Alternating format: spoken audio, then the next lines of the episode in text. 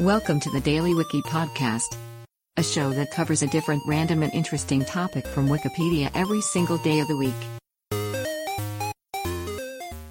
Today is February 12th, and here is today's featured Wikipedia article. Grant Memorial Gold Dollar with Star The Grant Memorial Gold Dollar and Silver Half Dollar were struck by the United States Bureau of the Mint in 1922 in honor of the 100th anniversary of the birth of Ulysses S. Grant, a leading Union general during the Civil War and later the 18th President of the United States. The two coins are identical in design and were sculpted by Laura Gardin Fraser. The Ulysses S. Grant Centenary Memorial Association wanted to sell 200,000 gold dollars to pay for projects in the areas of Grant's birthplace and boyhood home.